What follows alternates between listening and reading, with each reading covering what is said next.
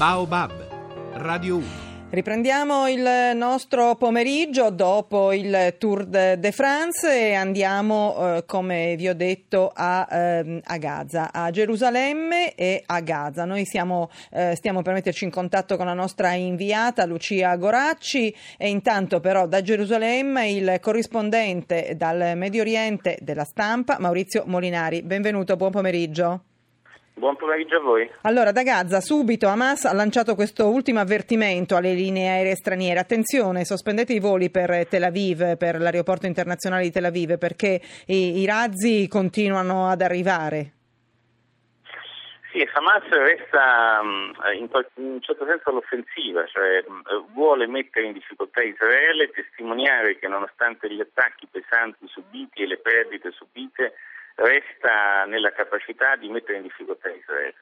Per questo questa mattina ha lanciato una salva di razzi contro Tel Aviv, la città più importante, e per questo nel pomeriggio ha bersagliato di missili le città israeliane a ridosso del confine con Gaza, Ashkelon e Sderot e poi l'esploa di oggi contro l'aeroporto al fine di tagliare i collegamenti fra Israele e il resto del mondo, con tanto di messaggio alle compagnie aeree non vi avvicinate a Israele perché ogni aeroporto è a rischio.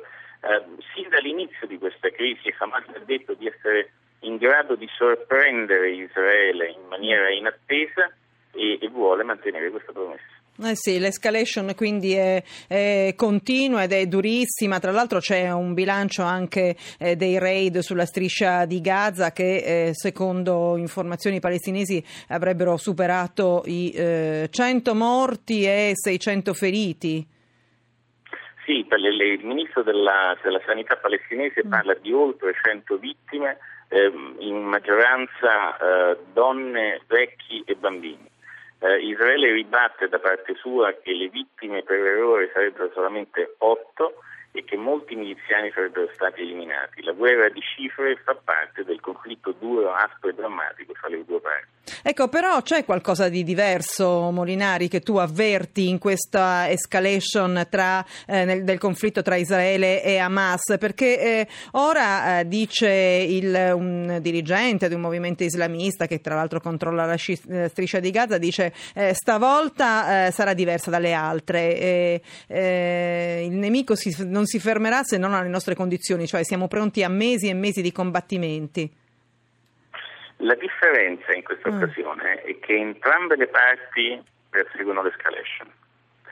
Israele vuole ridurre al silenzio Hamas ehm, per porre fine ai lanci di razzi contro le sue città e quindi dopo una campagna aerea arrivata al quarto giorno sta pianificando un'operazione di terra che potrebbe iniziare in qualsiasi momento.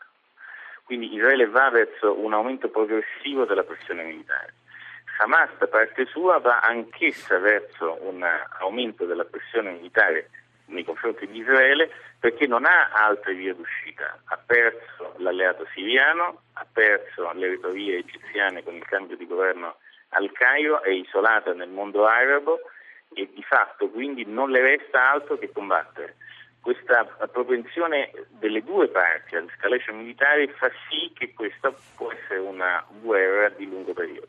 Ecco, eh, come vi avevo detto, noi stiamo cercando di metterci in contatto con Gaza, sia con la nostra inviata Lucia Goracci, eh, sia con un altro volontario, un eh, Sami Abu Omar, che eh, lavora nel Centro Italiano di Scambi Culturali a Gaza e che segue anche progetti di cooperazione con le organizzazioni ehm, internazionali Italy mm, vive a sud della striscia, ci sono dei collegamenti, eh, dei problemi nel collegamento e quindi non sappiamo con certezza se riusciamo ad arrivare eh, alle, loro, eh, a sentire le loro voci. Mm, però con Maurizio Molinari volevo anche eh, toccare, seppure lui è dall'altro lato, con, al di là, come diceva ieri Lucia Goraci, dall'altra parte, ehm, lui è a Gerusalemme. Ehm, volevo cercare anche di capire un po' eh, qual è la situazione a Gaza. Ehm, oggi abbiamo guardato dei giornali online e ad esempio abbiamo visto eh, che vengono avvisati ehm, i palestinesi dell'arrivo dei raid.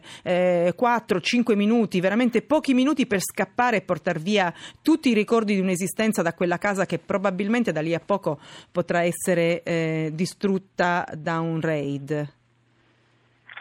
sono stato a Gaza due giorni fa Sì. e mm, sono stato a Yunis, che è il, il- il- il luogo dove c'è stato il, primo episodio di, di civili uccisi, Sì.